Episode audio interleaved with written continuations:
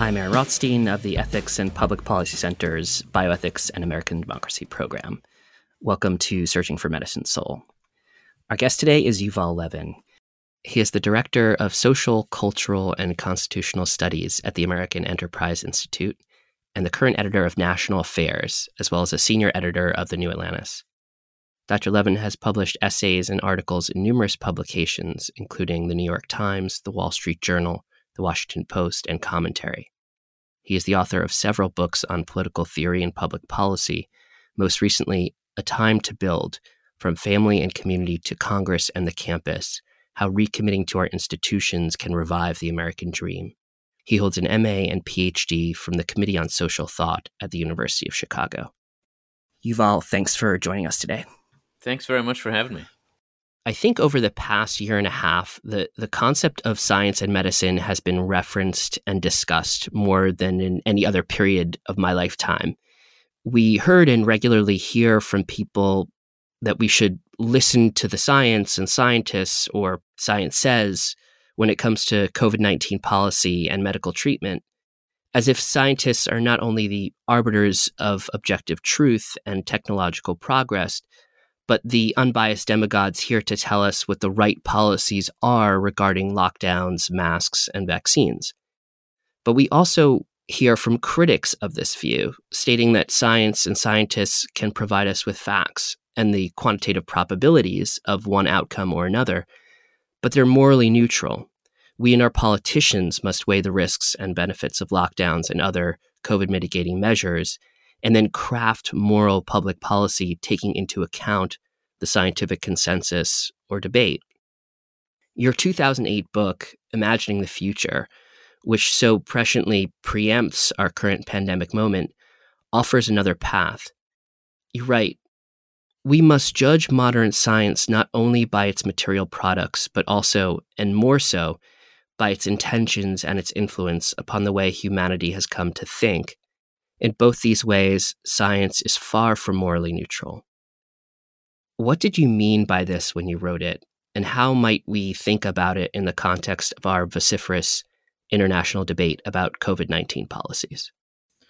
Well, thank you. I think that that really puts the question of the moment in a wonderful way. I, I, I would say that the one moment in my lifetime that almost competes with this one for putting science front and center was the moment in which that book was written when some debates about bioethics were very unusually prominent in American political life for a brief time, uh, to a degree that's almost unimaginable to us now, uh, and really was bizarre even in its own time, but forced us to think about the nature of the relationship between science and politics in an unusually explicit way. Debates over stem cell research, cloning, related things. And I would say that one thing that struck me in that time was this notion that science just provides neutral facts, and so it, it, we should we should look to it for um, a sense of reality, and then think about our politics uh, and what that might have to do with it. Which, as you say, is oddly offered up sometimes as a defense of the role of science in politics, and sometimes as a criticism of the role of science in politics. And I think in both respects, it's not quite right. The, the modern scientific enterprise, and especially the biomedical scientific enterprise, which is at the center of our thinking about science in both this moment and that one, is very far from, from morally neutral. It begins with a moral purpose um, to, to relieve suffering and heal the sick, which is a very high moral purpose. It's not the only high moral purpose, but it's a very important one. Um, and not only that, but science is also a crucial and fundamental now uh, it, it, human endeavor in the modern era. It occupies some of the best and brightest minds in every corner of the world. Um, it calls upon enormous resources, public and private, in, in every modern society. And it does frame the ways we think about who we are and what we do. And I think we have to take it very seriously as a moral enterprise for good and bad. It is on its face and first and foremost very much a moral enterprise for the good, because to heal the sick and relieve suffering is a moral good. But it can also deform the ways we think about other things. It tells us that the relief of suffering and the advancement of health is not only a good, but the highest good. And that sometimes is not quite right and forces us to think about how we prioritize uh, moral goods in a modern society. And we do often have a lot of trouble prioritizing health and science alongside other things. I think that a debate that says, on the one hand, um, th- this is the highest ideal and must be pursued. On the other hand, this is just morally neutral um, and only provides us with background facts, misses the core challenge and also the core promise of modern science and biomedicine for us. And in both this pandemic moment and that kind of bioethics moment, the inadequacy of that way of thinking has really come to the fore. Absolutely. And it's interesting because as you're um, answering that question, I kind of think about um, the hospital, sort of a microcosm of, of, of what you're talking about. And there, we often encounter patients at the end of life, of course, facing deadly disease. And when that happens, there is really a deep frustration, a kind of mourning by both the patient and the physician. Um, for the patient who is struggling to come to terms with the end, and for physicians, our ostensible purpose seems to evaporate because our, our powers don't work here uh, anymore. Um, and we feel kind of useless despite our desire to help. So families bring their relatives, understandably, for third and fourth opinions. Um, sometimes chemotherapy is offered in the most dire of circumstances, despite a higher likelihood of harming than actually helping. Uh, and you know, I've encountered patients who will beg and plead for therapies despite the kind of known toxicities um, and the proven kind of lack of benefit for them. So I, I understand these reactions; they make total sense to me. And I, as I look at our national conversations, these uncomfortable and difficult hospital conversations seem to be amplified and percolate into our policy decisions. Whether it, it's about kind of like absolute and aggressive COVID 19 mitigation measures despite widespread vaccination. I don't know if that's a perfect example. Um, but even like historically more distant examples. So in 1968, there was a draft from a Harvard Medical School committee on the definition of brain death. And they said brain death needed to be redefined because of the quote secondary issue that there is a great need for tissues and organs to restore those who are salvageable implying that we need to redefine death in order to harvest more organs for people who have lives worth living. So I guess overall, there seems to be a kind of panic here, a panic about death in our society. Uh, I'm not saying that we should not pursue health or try to stave off sickness and illness. But as you put it in Imagining the Future, quote, we have persuaded ourselves that fighting pain and suffering is itself the highest calling of the human race or at the very least, a foremost purpose of, of society. When did this panic set in, and what do we miss when we focus on avoiding death as the highest calling of the human race? So, I, I think what you're getting at very powerfully there is the difficulty we have in prioritizing health alongside other human priorities. It's very, very difficult to say this is just one thing that matters a lot, and there are also others um, you can see that challenge of prioritization in all kinds of ways when we think about. I mean, you can look at the last two years of of pandemic response and see it everywhere. You can look at the last fifty years of the federal budget, for example, and if you break down the federal budget into health spending and non-health spending, what you see are two completely different patterns. Where non-health spending has been pretty much steady and and level relative to the size of our economy, and health spending has been climbing at an extraordinary rate for half a century. And w- what you see in a picture like that is the challenge of prioritization, the difficulty of saying some, but up to a point, the difficulty of saying this is important, but so are other things. I, do think that that is a function uh, at one level of the of the assumption, the often unstated implied assumption that health is the highest good that is an assumption that's been stated explicitly sometimes, and it's especially easy to find it in the thinking of the of the fathers of modern scientific thought. Um, not necessarily the great scientific geniuses who advanced medicine through discovery and experimentation, but the philosophical geniuses who made the case for science Francis Bacon, Rene Descartes, early on. Descartes, in fact, explicitly says that health is the highest good, uh, the foundation of all other goods in this life, he says in, in the Discourse on Method. And th- that's, that's an extraordinarily extreme statement.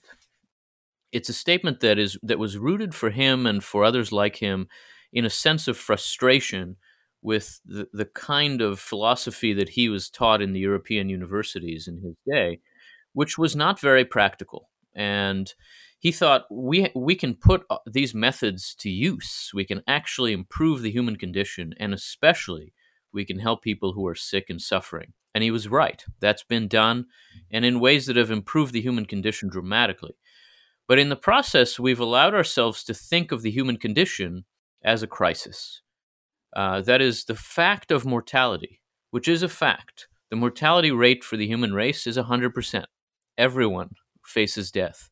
And if we're going to see that as, as an emergency, as a crisis, then we will always live in an emergency and in a crisis. And that means, you know, one of the things you do in an emergency is you put aside the normal rules that usually apply, that usually constrain professional behavior, that usually constrain um, the the ethics of prioritization, and you say yes, but this is an emergency. We we've done that in the last two years over the pandemic with good reason, I think. And there have been situations where we've said normally we wouldn't be doing this, but this is a crisis, and it really was a crisis, and we've been able to address it because we took certain steps that we normally wouldn't.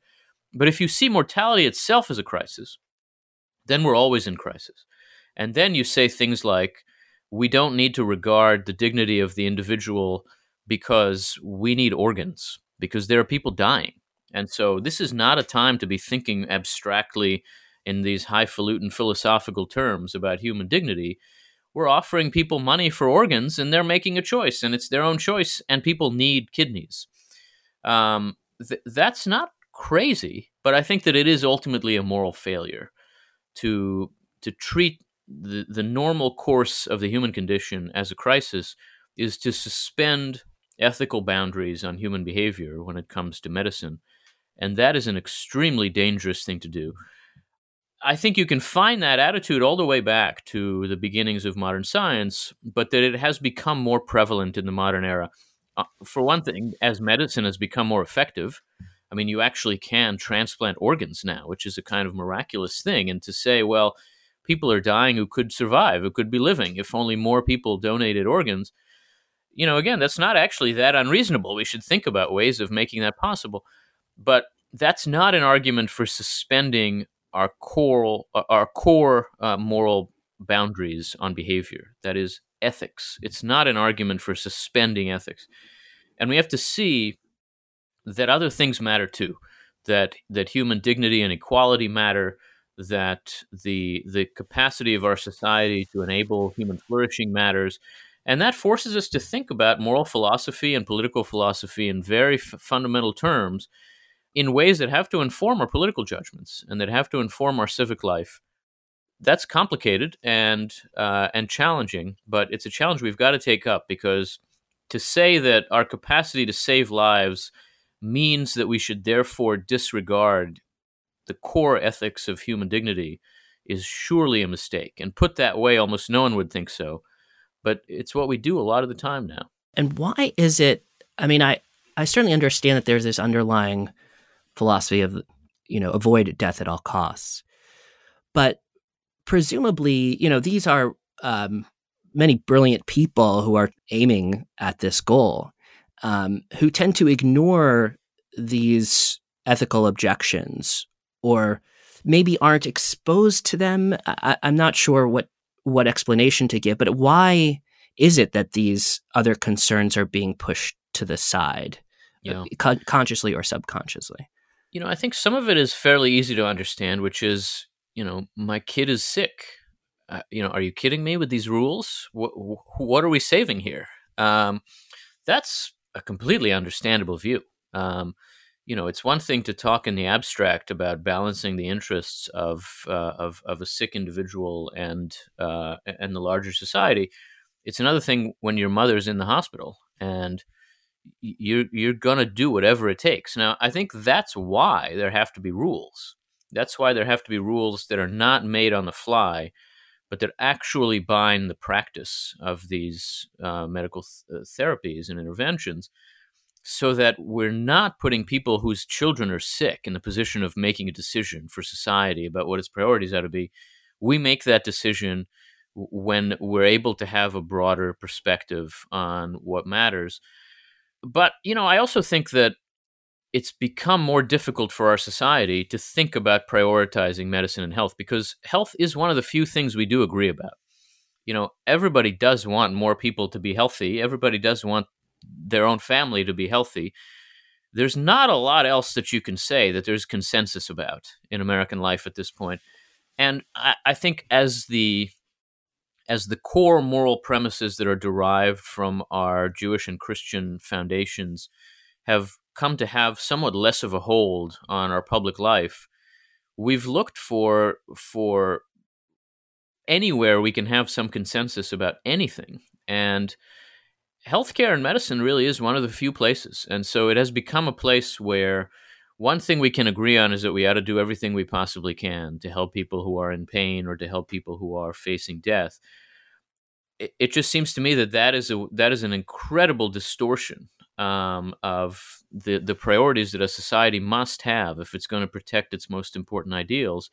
And we've got to think hard about where else there is some consensus about human equality, for example, about the need to respect people who are in positions uh, in inferior power positions or who face economic pressures. We have to think about these things even when health is on the table, but it's not easy to do. Just even looking back, I mean, I came of age politically in uh, like 2001. I mean, 9 11 was sort of the defining moment for me. I was a freshman in high school. And I remember as I sort of dug deep into politics during that time and, and you know, the subsequent years, the, the Bioethics Council, uh, President Bush's Bioethics Council, and there seemed to be a, a, not just controversy, but press surrounding that um, that council. And it it was it sure felt that way to me yeah. Yeah right. It was uh it was a big deal. And i think since then that concept or the idea of bioethics as a pressing public policy matter has really dissipated unless i'm missing something here.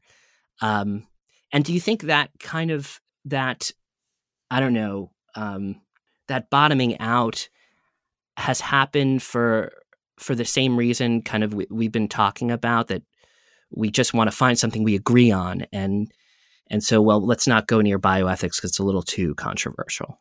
You know i think that the, the the that moment was very unusual. There was not much to compare it to before it or since. Um, it was a moment where some debates that are about very basic and profound questions about the relationship between science and democracy were on the table in an unusual way for a, a peculiar set of reasons. One reason was that these kinds of bioethical debates intersected with the abortion debate in a way that was that was advantageous for the left in particular. You know, the abortion debate is a kind of uh, it, it, the abortion debate is a challenging debate for everybody involved. And the strongest argument of the pro life side is always that there's a life here, there's a human being here um, who has to be considered as a human being. The, the, debates about embryo research take that argument to its to its most extreme possible position, which says that in the days after conception, we already have a human person there. And that's a mode of the abortion debate that's much easier for the left to engage in than it is to argue about you know, an unborn child in the third trimester. And so the left pressed in on that argument in a very, very intense way and said essentially, this is crazy. What we're talking about here is a clump of cells. The right engaged in response, I think, frankly, in very impressive ways. There was a president who was willing to do that and who made that a prominent issue for himself.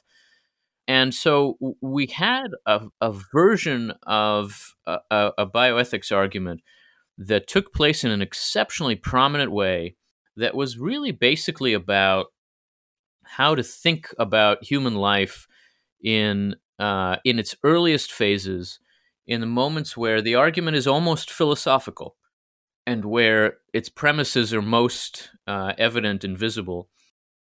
And one side of our politics thought there was an enormous political advantage in making that a very prominent debate. And so, if you look, for example, at the 2004 Democratic Convention, which nominated John Kerry to be the presidential candidate, th- there was so much talk about stem cell research um, in that in a in a national political convention. I mean, looking back on it, it is really bizarre. But I think it was a way of trying to press an advantage from one side that had the peculiar uh, consequence of making these bioethics debates exceptionally prominent. Ultimately, I think the Bush administration held out tremendously well and impressively under that enormous pressure. And I can tell you, I mean, I, I, I worked for the Bioethics Commission. I was the chief of staff of the commission and then worked for President Bush on these issues at the White House. And there was enormous pressure on him to just say, fine, look, we're talking about an embryo and, and you know, that's 14 days old. L- let's have this debate in another way. And I, I think that his insistence that no, this is what we mean. We actually mean that every human life has basic dignity and, and needs to be protected. Th- that made that debate somewhat painful for Republicans uh, politically, but I think it ultimately made it a very useful argument for hashing out some fundamentals of bioethics in the public arena. I don't think it's that strange that we don't put bioethics front and center that way all the time. You know, these are complicated and oftentimes, as a practical matter, fairly marginal issues. I think they matter a lot for in that they compel us to put our principles on the table and to really say what matters to us and that ultimately that does reflect on the broader practice of medicine in ways that really matter a lot but you know, it it it makes sense that most of the time these aren't debates that are had in a front and center sort of way. But I do think, and you suggested this earlier, that when the when the pandemic began, some of the tools that were developed in that period proved to be useful. The conceptual tools, the ideas, the ways of thinking about uh, about science, and in some ways, especially the peculiar point we were just talking about, which is that we cannot treat everyday life as a crisis because people die. But there are times when there are crises that we must treat as a crisis because people die. Um, prudence means you have to be in the middle here and not uh, at either end, and not to say, don't worry about a, a global pandemic because you're talking about, you know, 80 year olds who were going to die in the next five years anyway. Um, that's an unreasonable way to respond to what we dealt with. And uh, also saying this is the only thing that matters, we have to preserve life at all costs, also is an unreasonable way to do this. Finding that middle ground is an enormous challenge. And I think those earlier bioethics debates helped us do that. But it has to be said that the prominence of, of those issues in, in 2001 through 2006 or so um, was a very unusual thing, and it's probably good that it's pretty unusual. Makes sense. And I guess that sort of brings me to the next question, because anyone who's even peripherally following the news sees that COVID 19 has become very much a uh, partisan wedge issue, and probably for a plethora of reasons. But even if we just look at at vaccines, which were initially treated very skeptically by the left as Trump was developing them. And then there was this very rapid turnaround. I don't even remember when it happened, where suddenly the right was skeptical of vaccines and the left embraced them. Politics, by its nature, I know can be pretty cynical. Is this all just kind of cynical? Or is there something inherent about the worldview or political philosophy of the right and the left that led to this cutthroat opposition about pandemic policy and, and science in general?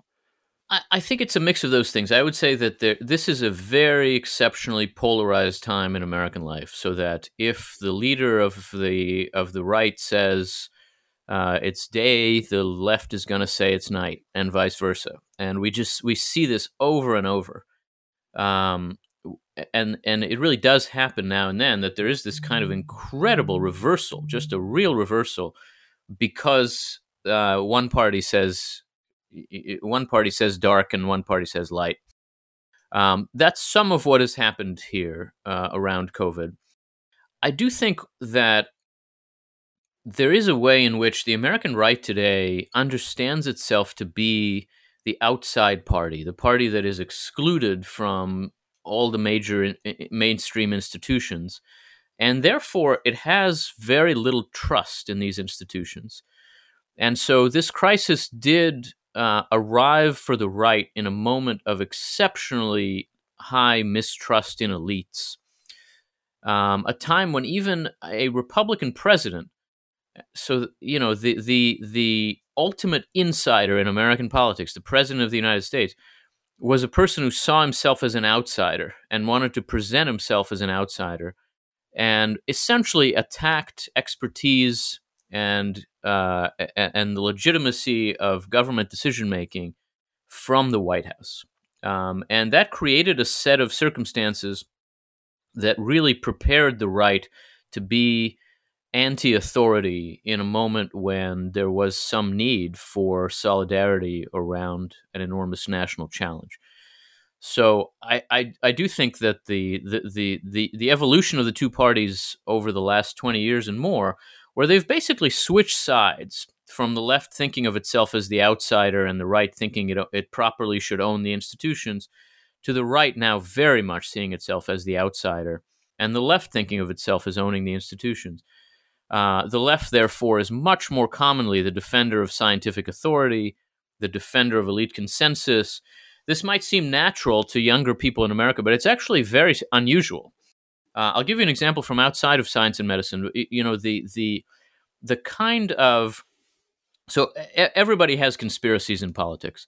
The kind of election conspiracy that a, an, an inside party would have says the Russians tried to steal our elections. That's something the right would have said for most of the second half of the 20th century. It's now very natural for the left to say that the conspiracy that an outside party would have says the, the elites that run the government and the elites that run the corporations are, are conspiring against the people to keep us down. That's what the left would have said for most of my lifetime. It's now very much what the right says. I think we're just in a moment when the right is the outside party, and so is the party that is much more likely to be hostile to claims to authority. And of course, that melds nicely with a, a, a, libertarian strand that's always part of the American right. And I do think there are ways that the right was just ready to be the party that says, hell no, none of this is real. Um, you know, it's just the flu, and then we, I don't want to do this, and then get the mask off me, and then I'm not going to get a vaccine. Now, there were real abuses of power um, and, and real abuses of authority throughout the course of the pandemic. The, I think the public health elite in America has come off very poorly from this period. And a lot of that skepticism has been justified. But there also is a need for some trust in authority in a moment like this. I think the left was inclined to show too much trust of that sort, and the right was inclined to show too little. And that exacerbated the kind of polarization that was already there. I definitely want to talk to you about trust in authority and institutions. But first, can this gap between right and left be bridged? I know it's not going to, you know, we're not going to all uh, agree on everything, of course, but can that gap be bridged to some extent such that we're having a healthy national debate about these issues? Um, and how can we sort of do that? Yeah, I, I, I mean, I think there are ways, but that they're going to be very challenging for our political culture in this moment. This really is a time when it's hard to have anything like a traditional public policy debate uh, on any issue. I mean, if you if you think about it, we have a political culture problem that means that our politics, for the most part, is not really about traditional public policy debates.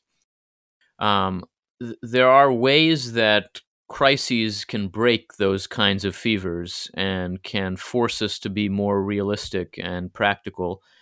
And y- you could imagine the pandemic having done that, but it did not do that. Um, broadly speaking, that's not the effect that it had.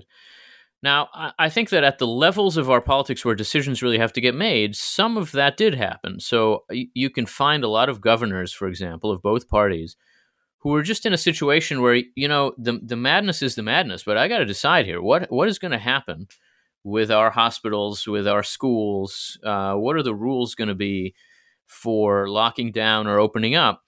And a lot of that was done in a pretty constructive way. I mean, I think you can find governors and uh, and state officials of both parties who did a pretty good job in the course of this period.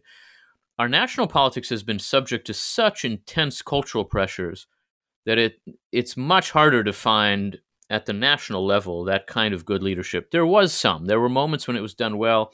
The development of the vaccines is an example of real success in which the federal government had a major role. Um, I do think there have been other moments when, uh, both in the Trump years and in and in the Biden years, when when there has been some real leadership, but I don't think we've had uh, a constructive, responsible national debate about this. Maybe that's too much to ask. I don't think it needs to be too much to ask, especially in an emergency. But our political culture is in a place where, again, because of the levels of mistrust, but also sheer polarization. I mean, the two parties live in their own bubbles to such a degree that they have very great trouble engaging with each other. When we say polarization, it can sound like what I'm describing is is a war between two parties uh, parties that are just at each other's throats all the time. That's actually not what we're experiencing. What we see are two parties that have each withdrawn into its own uh, closed room to talk about the other. And when you do that, it's very hard to have a real debate. Yeah, as we mentioned, I mean, this is sort of about um, public trust in the institution of science and medicine uh, in relation to COVID stuff. And in your book, a, a, Time to Build, you discuss the importance of institutions and our trust in them. You're write. What we are missing, although we too rarely put it this way, is not simply connectedness, but a structure of social life, a way to give shape, place, and purpose to the things we do together. If American life is a big open space, it is not a space filled with individuals, it is a space filled with these structures of social life. It is a space filled with institutions. To take us away, I guess, just for a moment from science and medicine, why are institutions so important to our lives? How do they give shape to our lives? When we, when we think about the kinds of problems that we have now, um, we're inclined to describe them in very individualistic terms. And so we see them as maybe various kinds of radicalization, or we see them as isolation, alienation, loneliness. And I think that's true. That's right. But what that's actually describing is a an, an absence of modes of connection and affiliation and common action. And the, the forms of those sorts of common actions, of being able to work together, are what we call institutions. Institution is a very broad, kind of capacious term. There are a lot of different academic definitions of it. But I think if we describe institutions as basically the, the, the forms of our common life, the shapes and structures of what we do together, we can get at some of what's missing now. Um, they're not just uh, an institution is not just a bunch of people. It's a bunch of people who are organized around a common goal, and that goal gives each of them some relation to others, a particular role. A family is an institution, and a parent has a distinct role that's different from a grandparent or a child or an aunt or an uncle. And that the relations they have to each other also define how they understand themselves uh, a, a, hospital, a school, uh, a political party are similarly institutions that give different individuals roles in relation to one another, but ultimately in relation to a purpose they have in common. And a lot of what's missing in American life is a sense of relation and purpose. And that means that what's weak now are our institutions. We as Americans, in particular, are inclined to treat institutions as invisible. We see right through them. Um, we don't want to think that we need mediation to enable us to be effective in society or to thrive or to be happy. You know, our culture is rooted in a kind of anti institutional Protestantism that has a lot going for it and a lot that's very good about it. But in a moment like this, it makes it very hard to see what's wrong. And I think a lot of what's wrong now is the weakening of our institutions and of their capacity to form us as individuals in ways that make us trustworthy to one another. And so this connects very much to the question of trust we've been talking about, because I think what institutions ultimately do think of a profession as an institution or of a, of a university, of a, of a school, of a corporation. A lot of what they do is they provide boundaries around what the individuals within them can do. They give a shape to what they do. So journalism as an institution imposes a set of rules over the people within it that shapes their work. And to outsiders, those rules make those people trustworthy. The same thing is true in medicine. There are, there are certain things that a doctor is not going to do because he's a doctor. And you know that, and you trust that person for that reason. There are things a scientist would not say, would not claim, because he's a scientist. Now, we don't always live up to those boundaries, but when we don't, we're, we're failures as doctors or scientists or whatever we may be. The institution imposes a standard that makes trust possible. And the weakening of institutions increasingly makes trust impossible. To give the example of science and medicine, in, in the book, you point out that in, in the early 1970s, 80% of Americans told Gallup they had a great deal or quite a lot of confidence in doctors and hospitals. And in 2018, the figure was 36%. And this, eh, in some ways, at least according to recent Pew polls, skews along partisan lines, as we discussed earlier. So among Democrats now, 53% have a great deal of confidence in medical scientists to act in the public interest, while 37% responded in this way in January 9, 2019. And then among Republicans, only 31% express a great deal of confidence in medical scientists. That number was 32% in 2019. Why um, do you see this erosion of trust happening in medicine, and medical science? What are its etiologies? You know, a lot of the erosion in trust in our institutions, and I think when we think about one such institution, we should see that it's part of a larger trend people do trust doctors a lot less than they used to. They also trust just about everybody else a lot less than they used to. And I think an important part of that um, has to do with the way in which these institutions have transformed themselves into platforms for political activism. And I don't mean that in the simplest way. I mean, I, there are a lot of reasons to lose trust in in authority. You know, institutions sometimes are just incompetent they fail in a big way, and that causes us to lose trust. That certainly has happened some in our time, as it always does.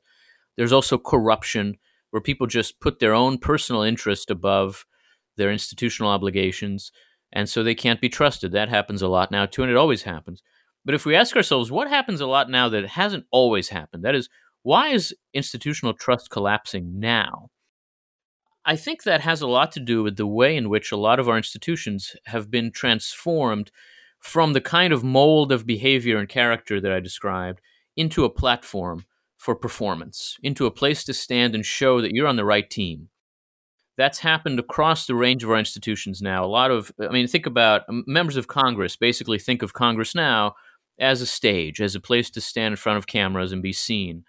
Um, it's happened in journalism where you know if you check on in on Twitter right now, you'd find people who are supposed to do their work under the auspices of professional boundaries, but who instead are just building their own personal brands. They're just they're just using their profession as a stage, using the New York Times as a platform for themselves. Um, you see this happening a lot in corporate America, where companies that have a particular purpose to serve, a particular service to provide, good to produce, instead want to show that they're on the right side of some big cultural uh, force and it certainly happens also in the professions, in medicine and law, where people who ought to stand apart from some of our cultural and political debates and say, look, what I know is gastroenterology, whatever. What, what I what I know is cancer medicine. So I don't want to talk to you about Donald Trump. I want to talk to you about what we need to do here. That is a very powerful thing. Um, you know, that's a way to really say you can trust me. I'm not taking a side against you. I have a job to do. And in a lot of the professions, and it's certainly true in medicine too, we've seen a decline in the ability and the willingness to say that. And instead, the medical profession wants to say, we're on the side of social justice or we're on the side of this and that. And sometimes that's the right side to be on. I'm not saying otherwise. But when you say that, you're telling people that this isn't a professional to trust. This is a member of one team or another, and therefore what they say has to be understood that way. So that when public health professionals in the middle of a global pandemic say that it's dangerous to have, uh, you know, a, a large funeral for your aunt who died, but if you want to have a protest against racial injustice by the police, that's a different story. Those people are making themselves impossible to trust.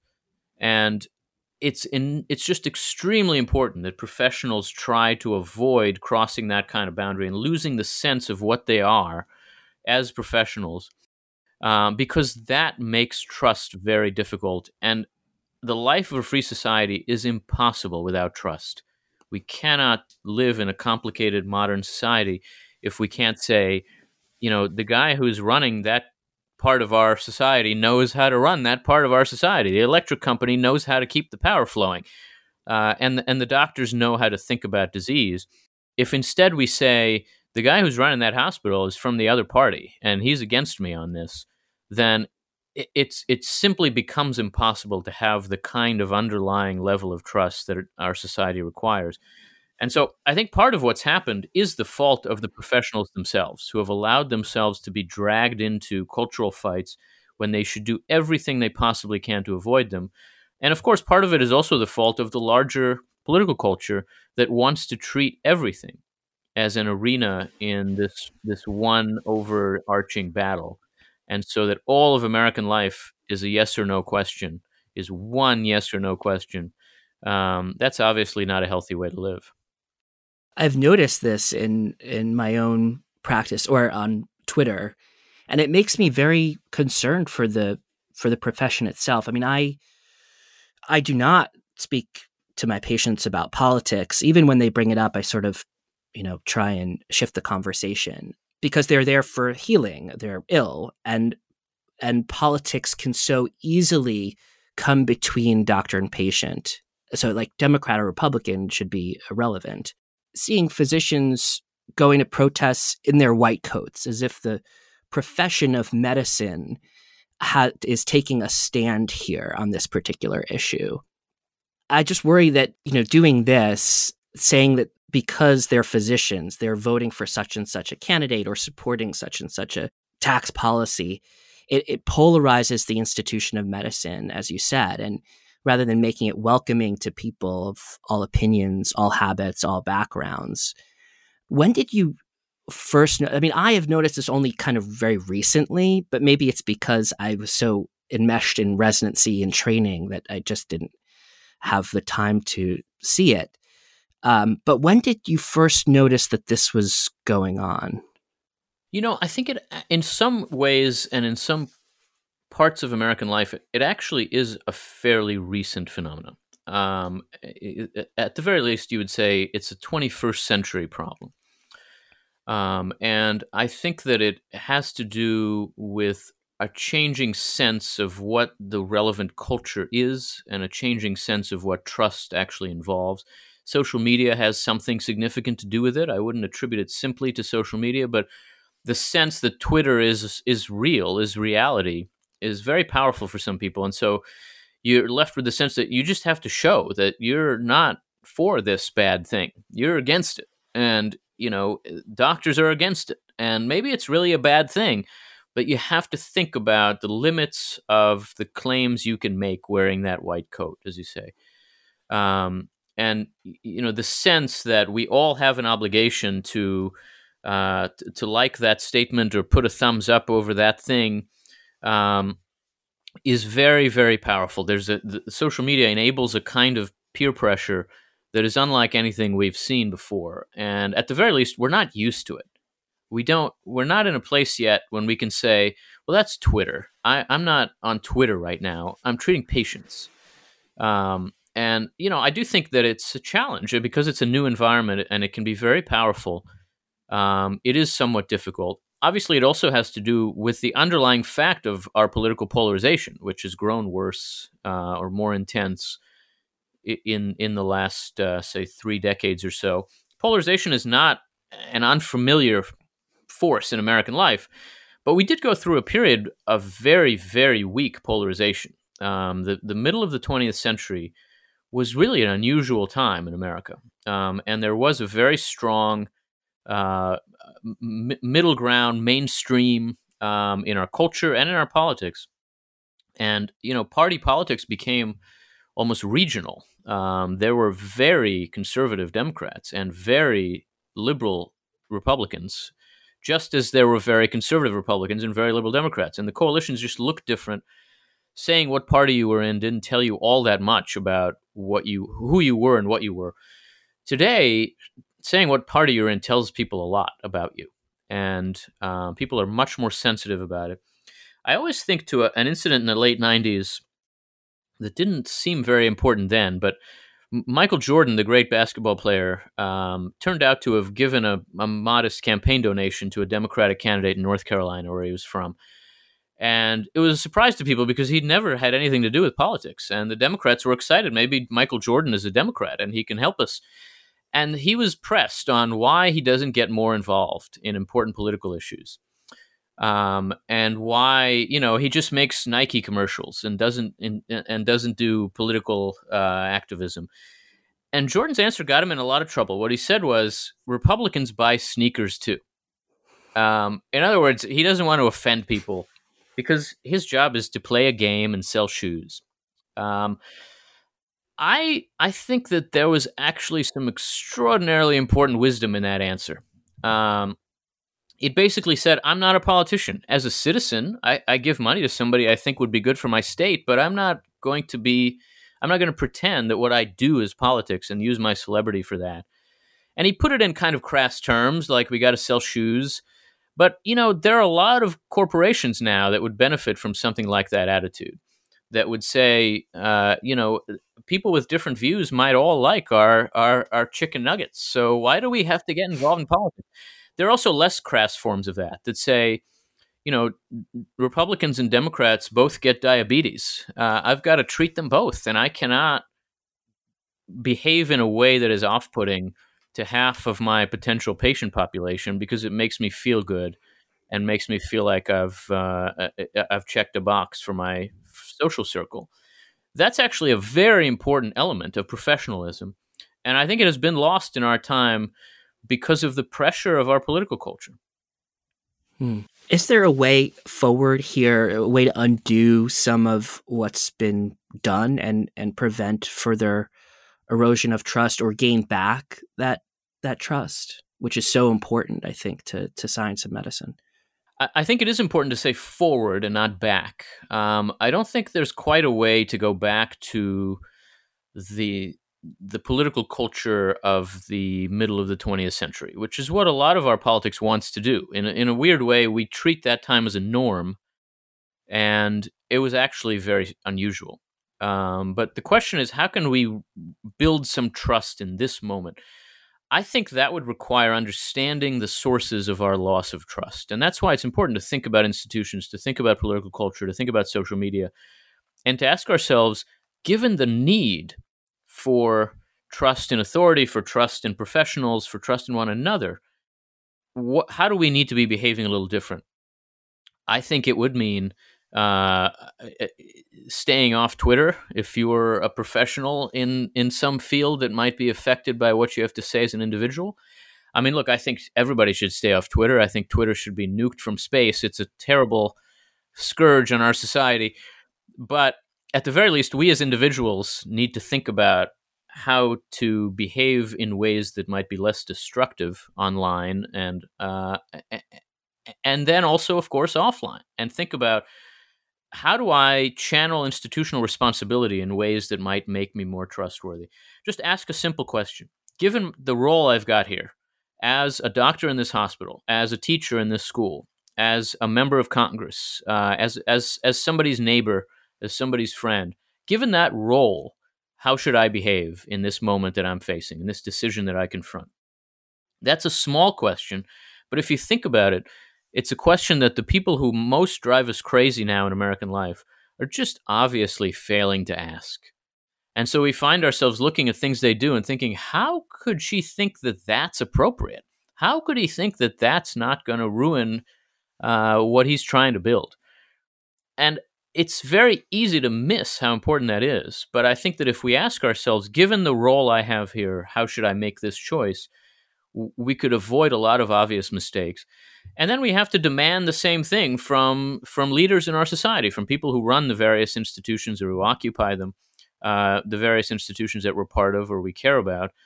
And you know that's how you build norms. That's how you build expectations. I don't think there's a there's a magic formula or some massive transformation that could happen but recognizing the problem and therefore acting in small ways where we are to try to avoid it and avert it would really make a difference.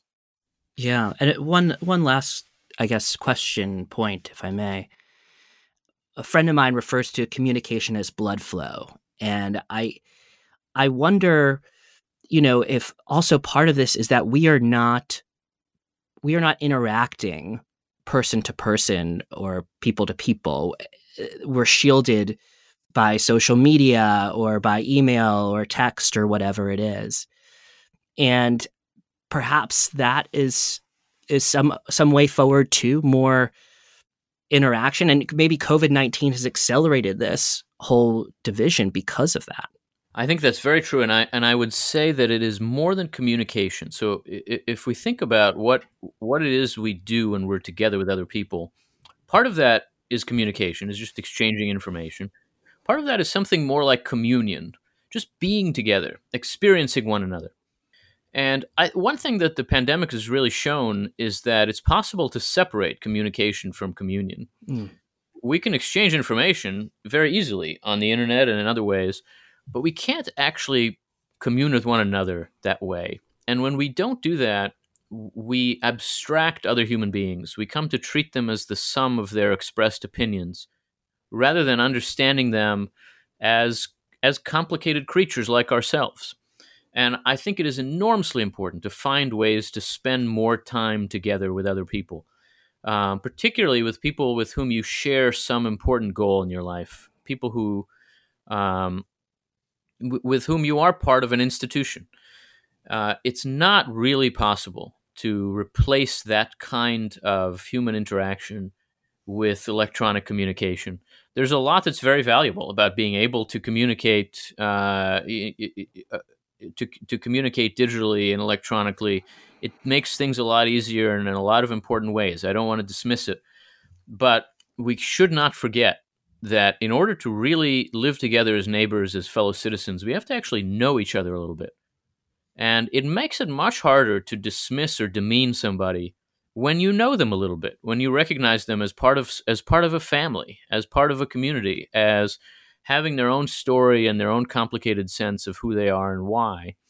And that's not easy to achieve without time spent together. And so I think there's no question the internet in a lot of ways has made us all more effective loners you know we we can do whatever we can do what we want and need in ways that don't require a lot of eye contact don't require a lot of interpersonal risk and we've got to find ways to make more eye contact and take more interpersonal risk because without that it's very hard to sustain a, a, a diverse and complex society on that note yuval thanks so much for taking the time today thank you very much this podcast has been produced by the Ethics and Public Policy Center in Washington, D.C. Visit eppc.org to learn about our programs, events, podcasts, and more.